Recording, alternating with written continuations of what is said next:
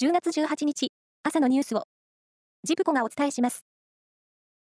連合が、来年の春闘の賃上げ要求を、5%以上とする方針案を固めたことが分かりました。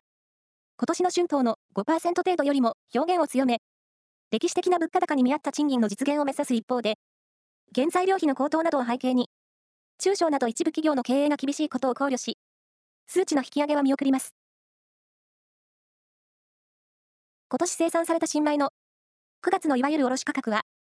すべての銘柄の平均が、玄米60キロあたり15,291円で、前の年の9月に比べ10%上昇しました。新型コロナウイルスの流行が落ち着き、外食需要が回復したことに加え、肥料代や燃料費など生産コストの上昇を反映しました。小売価格も上がる可能性があり、食費の高騰が続く家計には、一段の打撃となりそうです。トヨタ自動車は、部品メーカーの爆発事故の影響で生産を止めている。愛知県と三重県の一部工場を今日も停止すると明らかにしました。新たに岐阜県にある工場の1ラインも停止し、影響は7つの工場の11のラインに広がります。工場の停止は、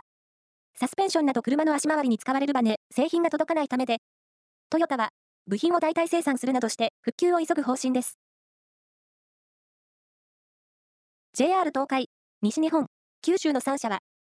東海道、山陽、九州新幹線の喫煙ルームを来年春に廃止すると発表しました。近年の健康増進志向の高まりや喫煙率の低下が理由だと説明しています。今回廃止する3社は、災害などへの対応を強化するため、空いたスペースを非常用飲料水の配備に活用します。来月から始まる2026年サッカーワールドカップアジア2次予選前の最後の実戦となった国際親善試合キリンチャレンジカップは昨日、神戸市で行われ、日本はチュニジアに2対0で勝ちました。日本は前半に古橋が先制ゴールを決め、後半には伊藤が追加点を挙げました。以上です。